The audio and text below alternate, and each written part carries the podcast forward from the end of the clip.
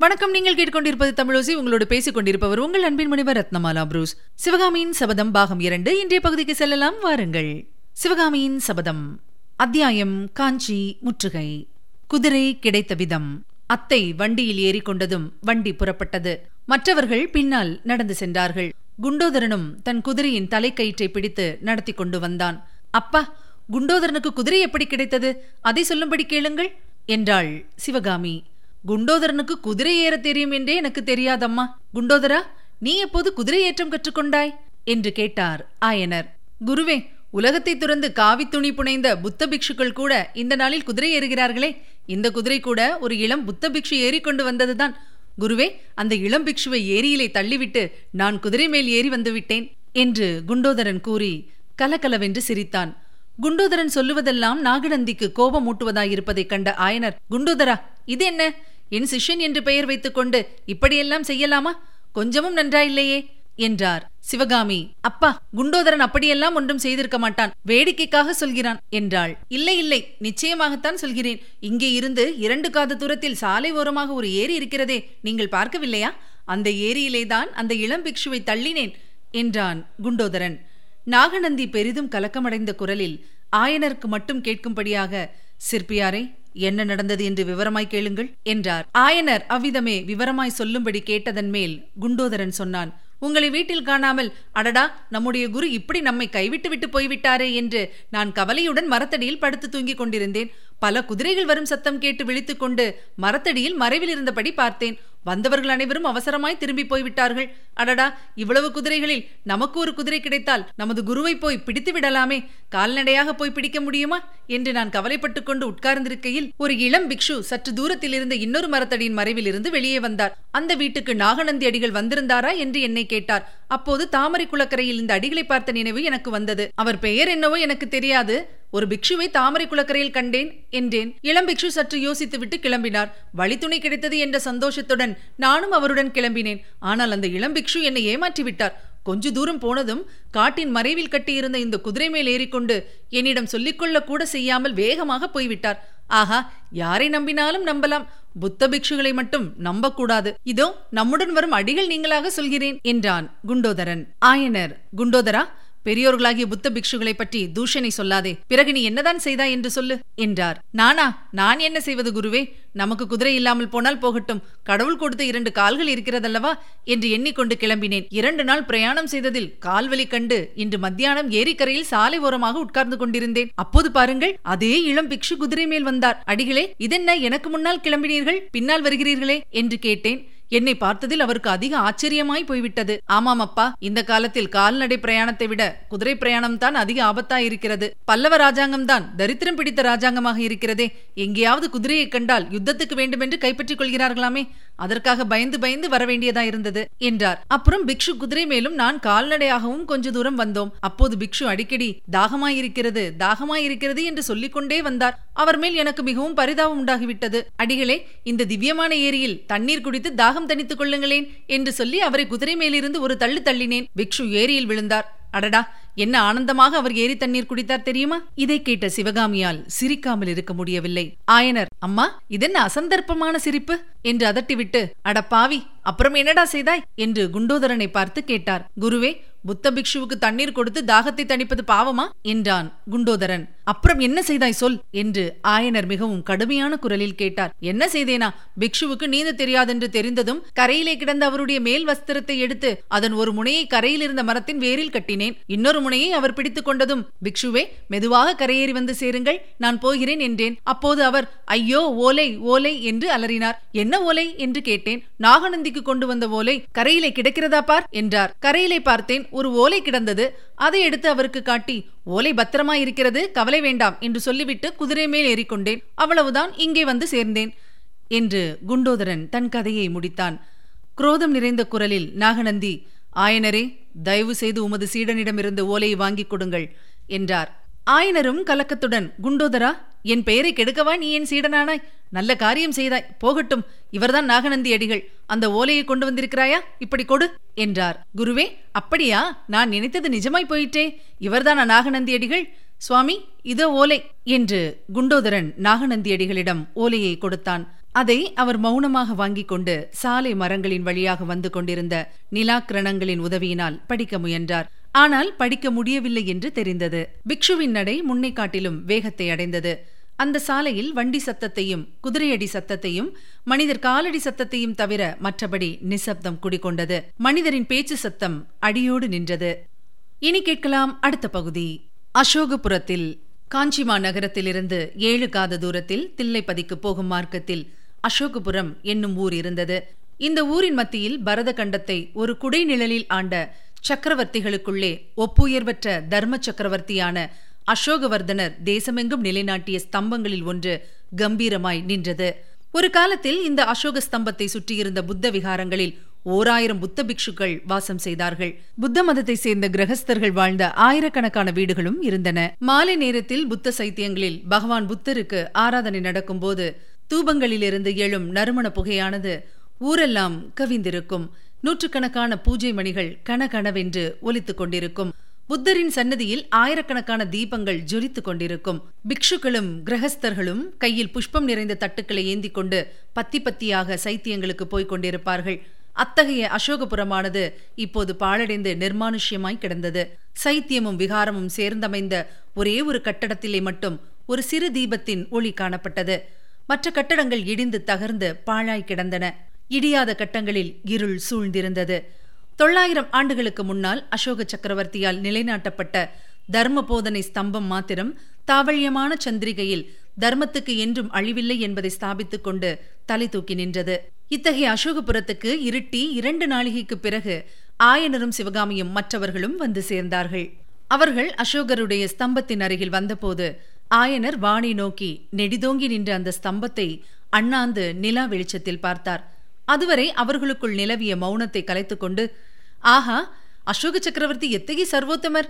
உலகத்திலே தோன்றும் அரசர்கள் சக்கரவர்த்திகள் எல்லாம் அசோகரை போன்றவர்களாயிருந்தால் இந்த பூவுலகம் எவ்வளவு ஆனந்தமயமாயிருக்கும்? யுத்தம் எண்ணத்திற்கு பகைமை எண்ணத்திற்கு ஒருவருடைய ரத்தத்தை ஒருவர் சிந்துவது எண்ணத்திற்கு பூவுலக மாந்தர்கள் எல்லாம் ஒருவருக்கொருவர் அன்பு செய்து கொண்டு அகிம்சையை மேற்கொண்டு ஆனந்தமாய் வாழலாகாதா? என்றார். அப்போது சிவகாமி குறுக்கிட்டு அப்பா இதென்ன? சற்று முன்னாலே தான் உங்களுக்கும் கத்தி எடுத்துக்கொண்டு யுத்தம் செய்ய ஆசை உண்டாவதாய் சொன்னீர்கள்? இப்போது அன்பு அகிம்சை ஆனந்தம் என்கிறீர்களே உங்களுடைய மனது இப்படி சஞ்சலமடைந்து நான் பார்த்ததே இல்லை என்றாள். உண்மைதான் சிவகாமி என் மனது இப்போதெல்லாம் ஒரு நிலையில் இல்லை. புத்த பகவான் இந்த உலகத்தில் அன்பின் ஆட்சியை நிலைநாட்ட பார்த்தாரே அவருடைய பிரயத்தனம் ஏன் வீணாக போயிற்று என்பதை நினைத்து என் மனம் சஞ்சலப்படுகிறது என்றார் ஆயனர். பிக்ஷு அப்போது வாய் திறந்து ஆயனரே புத்த பகவானுடைய போதனையை ஏற்றுக்கொள்ளும் பக்குவம் மனித குலத்துக்கு இன்னும் ஏற்படவில்லை அதற்கென்ன செய்வது? என்றார். யாரும் எதிர்பாராதபடி குண்டோதரன் சம்பாஷணையில் கலந்து கொண்டு மனிதகுலம் என்று பொதுப்படையாக சொன்னால் என்ன பிரயோஜனம் அடிகளே? பிராணிகளிலே புலியும் இருக்கிறது பசுவும் இருக்கிறது. ஜந்துகளிலே பாம்பும் இருக்கிறது அணிலும் இருக்கிறது. அதுபோலவே மனிதர்களுக்குள்ளும் எத்தனையோ வித்தியாசம் இருக்கிறது. மௌரிய வம்சத்து அசோகவர்தனரைப் போலவேதான் நமது மகேந்திர பல்லவரும் தம் ராஜ்யத்தில் அன்பு மதத்தை ஸ்தாபிக்க முயன்றார். யுத்தம் என்பதே வேண்டாம் என்று நினைத்தார். அதை கெடுப்பதற்கு ஒரு புலிகேசியும் ஒரு துர்விநீதனும் ஒரு பாண்டியனும் புறப்பட்டு வந்தால் மகேந்திர பல்லவர் என்ன செய்வார்? பூலோகத்தில் பாம்பு இருக்கும் வரையில் கீரிப்பிள்ளையும் இருக்க வேண்டியதுதான். கீரிப்பிள்ளை இல்லாவிட்டால் மனிதனாவது தடியை எடுத்து பாம்பை அடித்துத்தானே தீர வேண்டும்? என்றான். அடே அப்பா நமது குண்டோதரன் இவ்வளவு வாசாலகன் என்று எனக்கு தெரியவே தெரியாதே என்றார் ஆயனர். புத்த பிக்ஷுவோ அருவறுப்புடனும் ஆத்திரத்துடனும் அவனை நோக்கினார். சிவகாமி குண்டோதரன் சொல்வது நியாயம் அப்பா? உலகத்தில் பொல்லாதவர்கள் இருக்கும் வரையில் அவர்களை அடக்கக்கூடிய புருஷர்களும் வேண்டுமல்லவா? என்றாள். ஆம் சிவகாமி ஆமாம். அது மட்டுமல்ல உலகத்தில் எல்லாம் அன்புமயமாக போய்விட்டால் வீரம் என்பதே இல்லாமல் போய்விடும். வீரமில்லாத உலகம் என்ன உலகம்? அப்புறம் கதை ஏது? காவியம் ஏது? கலைதான் ஏது? என்றார் ஆயனர். குண்டோதரன் குருவே நான் ஒன்று சொல்லட்டுமா? இந்த அசோகர் ஸ்தம்பம் இங்கே வெறும் ஸ்தம்பமாக நின்று கொண்டிருப்பதில் யாருக்கு என்ன பிரயோஜனம்? இதிலுள்ள உபதேசத்தை படித்து அதை பின்பற்றி நடப்பவர் யார்? இந்த ஸ்தம்பத்தை என்ன செய்ய வேண்டும் என்று நான் சொல்லட்டுமா? என்று கூறிக்கொண்டே குண்டோதரன் ஸ்தம்பத்தை கையினால் தட்ட அது டான் டான் என்று ஒலி செய்தது. பின்னர் நல்ல எகினால் செய்திருக்கிறது. இதை கொல்லன் உலையில் போட்டு உருக்கி வாள்களாகவும் வேல்களாகவும் செய்ய வேண்டும். இந்த ஸ்தம்பத்தை உருக்கினால் குறைந்தபட்சம் பத்தாயிரம் வாள்களும் வேல்களும் செய்யலாம் என்றான் குண்டோதரன். அசோக ஸ்தம்பத்தின் அருகில் மேற்கண்ட சம்பாஷணை நடந்து கொண்டிருக்கையில் நாகநந்தி சற்று முன்னாலேயே நடந்து சென்று அருகிலே இருந்த புத்த விகாரத்தை அடைந்தார். அதே சமயம் விகாரத்துக்குள்ளே இருந்து வயோதிக பிக்ஷு ஒருவர் கையில் தீப்பந்தத்துடன் வாசலில் வந்தார். அந்த தீபத்தின் வெளிச்சத்தில் விகாரத்தின் வாசலிலே நின்று கொண்டு பிக்ஷு குண்டோதரன் கொண்டு வந்த ஓலையை படித்தார். அப்போது அவருடைய முகத்தில் உண்டான மாறுதல்களை தீபச்சுடரின் சிவந்த ஒளியில் பார்த்து கொண்டிருந்த வயோதிக பிக்ஷுவை பயந்து போனார் என்றால் மற்றவர்கள் பாராததே நல்லதாய் போயிற்று என்று சொல்ல வேண்டும். நாகநந்தி ஓலையை படித்து முடித்ததற்கும் ஆயனர் முதலியோர் விகாரத்தின் வாசலில் வந்ததற்கும் சரியாயிருந்தது. உடனே அவர் தமது முகத்திலும் குரலிலும் அமைதி வருவித்துக் கொண்டு மற்றொரு பிக்ஷுவை பார்த்து சுவாமி இவர்களெல்லாம் ஐந்தாறு தினங்கள் தங்கியிருக்கும்படி நேரிடலாம். அதற்கு வேண்டிய சௌகரியங்களை செய்து கொடுக்க வேண்டும் என்று கூறினார். பின்னர் ஆயனரை பார்த்து சொன்னார் ஆயனரே உம்முடைய சீடனுக்கு உண்மையில் நான் நன்றி செலுத்த வேண்டும். இந்த ஓலையில் மிகவும் முக்கியமான விஷயம்தான் அடங்கி இருக்கிறது இதை கொண்டு வந்தவனை ஏரியிலே தள்ளிவிட்ட போதிலும் ஓலையை கொண்டு வந்தான் அல்லவா? இந்த ஓலையில் அடங்கிய விஷயத்தை கவனிப்பதற்காக நான் அவசரமாய் போக வேண்டியிருக்கிறது. திரும்பி வருவதற்கு இரண்டு மூன்று நாள் ஆனாலும் ஆகலாம். அதுவரையில் நீங்கள் இங்கேயே சுகமாக தங்கியிருங்கள். இந்த பிக்ஷு உங்களுக்கு வேண்டிய சௌகரியங்களை செய்து கொடுப்பார். மேலும் உங்களுக்கு ஒத்தாசையாக குண்டோதரனும் வந்து சேர்ந்து விட்டான் அல்லவா? இந்த கடைசி வாக்கியத்தை சொல்லும்போது குண்டோதரனுடைய மார்பையே கீறி உள்ளே பார்ப்பது போல் பார்த்த நாகநந்தி மறுகணம் சிவகாமியை நோக்கி கனிவு ததும்பிய குரலில் சிவகாமி உங்களை அழைத்துக் கொண்டு வந்து இப்படி நடுவழியில் விட்டுவிட்டு போகிறேனே என்று நினைக்காதே. மிகவும் அவசர காரியமானபடியாலேதான் போகிறேன். சீக்கிரத்தில் திரும்பி வந்து உங்களுடன் சேர்ந்து கொள்வேன் என்றார். அநேகமாக எல்லா புத்த விகாரங்களிலும் உள்ளது போல் இந்த பாழடைந்த விகாரத்திலும் நடுவில் புத்தர் சந்நிதி இருந்தது. இரண்டு பக்கத்திலும் பிக்ஷுக்கள் வசிப்பதற்குரிய அறைகள் இருந்தன. ஒரு பக்கத்து அறைகள் ஆயனருடைய குடும்பத்துக்காக ஒழித்துக் கொடுக்கப்பட்டன. அவர்கள் தங்களுடைய அறைகளுக்கு சென்ற பிறகு இன்னொரு பக்கத்தில் இருந்த இருண்டு அறைகளுக்கு நாகநந்தி சென்றார். இனி கேட்கலாம் அடுத்த பகுதி. தோற்றது யார்? சிவகாமிக்கு அன்றிரவு வெகுநேரம் வரையில் தூக்கம் வரவில்லை. அன்று குண்டோதரன் கூறிய விஷயங்களையெல்லாம் எண்ணி எண்ணி பார்த்து கொண்டிருந்தாள். குமார சக்கரவர்த்தியை பற்றி நாகநந்தி கூறிய அவதூறுகளை தான் முழுதும் நம்பிவிட்டதை நினைத்து வெட்கினாள். நாகநந்தியின் பேரில் அவளுக்கு கோபம் கோபமாய் வந்தது. அவருடைய பொய்மொழிகளை குறித்து கேட்டு அவரை ஏளனம் செய்ய வேண்டுமென்ற ஆவல் மனதில் பொங்கிக் கொண்டிருந்தது. இத்தகைய எண்ணங்களுக்கிடையில் மாமல்லரின் விருப்பத்தின்படி தான் ஆரண்ய வீட்டில் இல்லாமல் போனது பற்றி அவருடைய கோபம் எத்தகையதா இருக்குமோ என்ற கவலையும் தோன்றிக் கொண்டிருந்தது. அதை அவ்வளவு மன்னிக்க முடியாத பெருங்குற்றமாக மாமல்லர் கொள்ள மாட்டார் என்று அவள் தன்னைத்தானே ஆறுதல் செய்து கொண்டாள். இவ்விதம் பலவாறாக சிந்தித்துக் கொண்டிருந்து கடைசியில் தன்னை அறியாது மேலிட்டு வந்த களைப்பினால் கண்ணயர்ந்தாள். அவள் அரை தூக்கமாயிருந்தபோது சமீபத்தில் எங்கேயோ பெருங்கூக்குரலை கேட்டு தூக்கி வாரி போட்டுக்கொண்டு எழுந்திருந்தாள். கவனித்து கேட்டபோது குய்யோ முறையோ என்று குண்டோதரன் ஓலமிடும் சத்தமும் அத்துடன் டக் டக் டக் டக் என்று குதிரை பாய்ந்து செல்லும் சத்தமும் கலந்து கேட்டன. அயர்ந்து தூங்கிய ஆயனரை சிவகாமி எழுப்பினாள். இருவரும் வாசலில் வந்து பார்த்தபோது அங்கே ஓலமிட்டுக் கொண்டிருந்த குண்டோதரன் ஐயோ குருவே என்னுடைய குதிரையை பிக்ஷு திருடி கொண்டு போய்விட்டார் என்று கூச்சலிட்டான். ஆயனர் அவனுக்கு அப்பனே அந்த குதிரை உன்னுடையதல்லவே என்று சமாதானம் சொல்லி பார்த்தார். குண்டோதரன் அப்படித்தான் நாகநந்தி குதிரையை திருடிக் கொண்டு போனாரே என்மேல் இனத்திற்காக பாம்பை போட வேண்டும் என்று அலறினான். அது என்ன சமாச்சாரம்? என்று ஆயனர் கேட்டதற்கு குண்டோதரன் கூறிய விவரமாவது புத்த பிக்ஷு ரகசியமாய் எழுந்து வந்து வாசலில் கட்டியிருந்த குதிரையை அவிழ்த்து அதன் மேல் ஏறிக்கொண்டார் அதே சமயத்தில் தற்செயலாக கண்விழித்த குண்டோதரன் ஓடிப்போய் குதிரையை பிடித்தான். பிக்ஷு தம் கையில் இருந்த ஒரு பையை அவிழ்த்து அதற்குள்ளிருந்து எதையோ எடுத்து அவன் மேல் வீசினார். அது ஒரு நாகப்பாம்பு என்று கண்டதும் குண்டோதரன் அலறிக்கொண்டு அப்பால் ஓட குதிரையை விட்டுக்கொண்டு பிக்ஷு போய்விட்டார். குண்டோதரனுடைய வார்த்தையில் ஆயனருக்கும் சிவகாமிக்கும் நம்பிக்கை உண்டாகவில்லை. ஏதோ உளறி கொட்டுகிறான். ஒருவேளை கனவு கண்டானோ என்னவோ என்று நினைத்தார்கள். குண்டோதரன் குருவே என்னுடைய அருமை குதிரையை விட்டுவிட்டு என்னால் இருக்க முடியாது. எப்படியாவது திரும்ப பிடித்து கொண்டு வந்து சேர்வேன் என்று சொல்லிவிட்டு குதிரை போன திசையில் அவனும் ஓடி மறைந்தான்.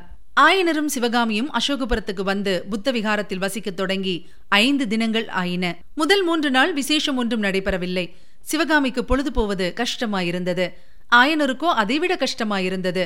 ஆனால் புத்த பிக்ஷுவின் துணையை நம்பி வந்தவர்களாகையால் அவர்களுடைய யோசனை இல்லாமல் மேலே எங்கே போவது என்பதை ஆயனரால் நிச்சயிக்க கூட முடியவில்லை. குண்டோதரன் கூறிய விவரங்களை கேட்ட பிறகு சிவகாமிக்கு மேலே போகும் ஆவலே இல்லாமல் போய்விட்டது. திரும்பி காஞ்சிக்கு போனால் என்ன? என்ற எண்ணம் அடிக்கடி தோன்றியது. இந்த நிலைமையில் அவர்கள் அசோகபுரத்துக்கு வந்த நாலாம் நாள் இரவு சில அபூர்வ சம்பவங்கள் நடைபெற்றன. அன்று அஸ்தமன நேரத்தில் எங்கேயோ வெகு தூரத்தில் வான முகட்டின் அருகில் இடைவிடாமல் இடியிடிப்பது போன்ற சத்தம் முதலிலே வெகு லேசாக கேட்டது. உற்று கேட்க கேட்க சத்தம் அதிகமாகி வந்ததாக தோன்றியது. சற்று நேரத்துக்கெல்லாம் அதுவே சமுத்திர கோஷம் போல் தொனிக்கத் தொடங்கியது. முதலிலே தூரத்தில் இருந்த சமுத்திரம் வரவர நெருங்கி வருவது போலவும் இருந்தது. திடீரென்று சத்தம் பெரிதாகி அருகிலே நெருங்கி பல்லாயிரம் பேர் தடதடவென்று ஓடி வருவது போன்ற சத்தமாக மாறிற்று. ஆயனரும் சிவகாமியும் உள்ளே இருந்து வாசற்பக்கம் ஓடி வந்து பார்த்தார்கள். சற்று தூரத்தில் மரங்களின் இடுக்கு வழியாக சிதம்பரம் சாலை தெரிந்தது. அதிலே அநேகம் பேர் தலைக்கால் தெரியாமல் ஓடிக்கொண்டிருந்த காட்சி புலப்பட்டது. அந்த கூட்டத்தின் நடுவே அம்பாரி வைத்த பெரிய யானை ஒன்று அதிவிரைவாக நடந்து சென்றது. அதை சூழ்ந்து ஏழெட்டு குதிரைகளும் சென்றன. குதிரைகள் மேல் ஆயுதபாணிகளான ஆட்கள் இருந்தார்கள். அதே கூட்டத்தில் ஒரு புறத்தில் உயரமான கொடிமரம் ஒன்றை தூக்கிக் கொண்டு ஓடிய சிலர் காணப்பட்டார்கள். அந்த கொடி தாறுமாறாய் கிழிந்திருந்தது. அதற்கு பிறகு அன்றிரவெல்லாம் பத்து பத்து பேராகவும் ஐம்பது நூறு பேராகவும் அதற்கு மேற்பட்ட கூட்டமாகவும் அடிக்கடி சாலையில் மனிதர்கள் தடதடவென்று ஓடிய சத்தம் கேட்டுக்கொண்டே இருந்தது. சில சமயம் அசோக ஸ்தம்பத்தை சுற்றி கொண்டு புத்தவிகாரம் இருந்த பாழும் வீதி வழியாகவும் சிற்சில கூட்டத்தார் ஓட்டமும் நடையுமாக சென்றதை சிவகாமி கவனித்தாள். இதையெல்லாம் பற்றி சிவகாமி ஆயனரை கேட்க அவர் எங்கேயோ யுத்தம் நடந்திருக்கிறது அம்மா யுத்தத்தில் ஒரு கட்சி தோற்றுவிட்டதாக தெரிகிறது. தோற்றவர்கள்தான் இப்படி நிலை குலைந்து ஓடுவார்கள் என்றார். அப்பா தோற்றவர்கள் பகைவர்களாகத்தான் இருக்க வேண்டும். ஓடுகிறவர்களை பார்த்தால் பல்லவ வீரர்களாக தோன்றவில்லை அல்லவா? என்றாள் சிவகாமி. நாம் என்னத்தை அம்மா கண்டோம்? இருட்டில என்ன தெரிகிறது? மாமல்லர் படைத்தலைமை வகித்த கட்சி ஜெயித்திருக்க வேண்டும் என்றுதான் நானும் கருதுகிறேன். என்றார் ஆயனர். இவ்வளவு தடப்புடலும் இரவு முடிந்து பொழுது விடுவதற்குள்ளாக நின்றுவிட்டது. சூரியோதயத்துக்குப் பிறகு சத்தம் சந்தடி ஓட்டம் ஒன்றுமே இல்லை. சிவகாமி புத்த விகாரத்தின் வாசலில் நின்று சாலையை நோக்கிய வண்ணம் இருந்தாள். யாராவது அந்த பக்கம் வரமாட்டார்களா? வந்தால் நேற்று இரவு நிகழ்ச்சிகளை பற்றி அவர்களிடம் விசாரிக்கலாமே என்று காத்திருந்தாள். சூரியன் உதயமாகி ஒரு ஜாமம் இருக்கும். காலையில் இருந்து குடிக்கொண்டிருந்த நிசப்தம் சட்டென்று கலைந்தது. சாலையோடு குதிரைகள் பாய்ந்து வரும் சத்தம் கேட்டது. அடுத்தாற்போல் குதிரைகளும் காணப்பட்டன. அப்பப்பா எவ்வளவு குதிரைகள்? பத்து ஐம்பது நூறு ஆயிரம் கூட இருக்கும் போலிருக்கிறதே. அவ்வளவு குதிரைகள் மீதும் வேலும் வாளும் பிடித்த வீரர்கள் எவ்வளவு உற்சாகமாக அமர்ந்திருக்கிறார்கள். அந்த குதிரைப்படையின் மத்தியில் ஒரு கம்பீரமான கருநிற குதிரையின் மேல் ஒரு வீரன் ரிஷபக்குடியை தூக்கி பிடித்துக் கொண்டிருப்பதைக் கண்டதும் சிவகாமியின் உள்ளமும் தோள்களும் பூரித்தன. அவள் நினைத்தபடியே பகைவர்கள்தான் தோற்று ஓடுகிறார்கள் என்றும் பல்லவ சைன்யம்தான் ஓடும் பகைவர்களை தொடர்ந்து செல்கிறது என்றும் தீர்மானித்துக் கொண்டாள். அந்த பெரிய குதிரைப்படை சாலையோடு போய் சற்று நேரத்துக்கெல்லாம் இரண்டு தனி குதிரைகளும் அவற்றின் பின்னால் ஒரு ரதமும் விரைந்து வருவது காணப்பட்டது. இதென்ன விந்தை? அந்த இரு குதிரைகளும் ரதமும் சாலையிலிருந்து குறுக்கே திரும்பி அசோக ஸ்தம்பத்தையும் சிவகாமி இருந்த புத்த விகாரத்தையும் நோக்கி வருகின்றனவே. குறுக்கு வழியாக அந்த தெருவில் புகுந்து சென்று சாலை ஏறி முன்னால் போன குதிரைப்படையை பிடிப்பதற்காக இவர்கள் இப்படி வருகிறார்கள் போலிருக்கிறது. ஆஹா! அந்த முதல் குதிரை மேல் வருகிறது யார்? தன் கண்கள் காண்பது உண்மையா? சிவகாமியின் இருதயம் அப்படியே நின்றுவிடும் போலிருந்தது. ஆம் அதன் மேல் வந்தவர் மாமல்ல நரசிம்மர்தான். விகாரத்தின் வாசலில் நின்ற சிவகாமி திடீரென்று மாமல்லரை குதிரை மீது பார்த்ததும் எங்கிருந்தோ எதனாலோ அவளுடைய கண்களில் கண்ணீர் வந்து நிறைந்து விட்டது. உணர்ச்சி மிகுதியினாலும் காரணம் தெரியாத நாணத்தினாலும் சிவகாமி சட்டென்று திரும்பி உள்ளே போவதற்கு காலை எடுத்து வைத்தாள். அதே சமயத்தில் ஆ என்ற குரல் ஒலியும் வேகமாக வந்த குதிரையை திடீரென்று இழுத்து பிடித்து அது தட் தட் என்று கால்களை தட்டிக்கொண்டு நிற்கும் சத்தமும் கேட்டன. சிவகாமியும் வீதி பக்கம் திரும்பி பார்த்தாள். மாமல்லருடைய கண்கள் தீவிரமான நோக்குடன் அவளுடைய நெஞ்சையே ஊடுருவது போல் பார்த்தன. அந்த பார்வையில் சொல்ல முடியாத வியப்பும் மகிழ்ச்சியும் அளவிடக்கூடாத அன்பும் ஆத்திரமும் கலந்திருந்தன. இதெல்லாம் ஒரே ஒரு கணம்தான். மறுகணத்தில் குதிரை மீண்டும் காற்றாய் பறந்து சென்றது. மாமல்லருக்கு பின்னால் வந்த தளபதி பரஞ்சோதியும் சிவகாமியை பார்த்த போதிலும் அவருடைய குதிரை ஒரு கணமும் நிற்காமல் மேலே சென்றது. அவர்களுக்கு பின்னால் வந்த ரதத்தை கண்ணபிரான் தான் ஓட்டி வருகிறான் என்று தெரிந்ததும் சிவகாமி மீண்டும் வாசற்புறத்து தூணண்டை வந்து நின்று ரதத்தை நிறுத்தும்படி கையினால் சமிக்ஞையும் செய்தாள். கண்ணபிரான் குதிரைகளை இழுத்து பிடித்து ரதத்தை நிறுத்தினான். குதிரைகள் திடீரென்று நின்றபடியால் அச்சு முறிவது போன்ற சடசட சத்தத்துடன் ரதம் தடக்கென்று நின்றது. இதுவரை நீங்கள் கேட்டது சிவகாமியின் சபதம் பாகம் இரண்டு. வழங்கியவர் உங்கள் அன்பின் முனைவர் ரத்னமாலா புரூஸ் சிவகாமியின் சபதம் என்ற எமது இந்த ஒலிப்புத்தக முயற்சிக்கு நீங்கள் அளித்து வரும் அன்பிற்கும் ஆதரவுக்கும் மிக்க நன்றியை தெரிவித்துக் கொள்கிறோம். தொடர்ந்து கேளுங்கள் உங்கள் நண்பர்களிடமும் பகிருங்கள் அவர்களையும் சப்ஸ்கிரைப் செய்ய சொல்லுங்கள். தேன் தமிழ் சுவையை அவர்களும் பருகட்டும். மீண்டும் அடுத்த பகுதியில் சந்திப்போம். இணைந்திருங்கள் மகிழ்ந்திருங்கள்.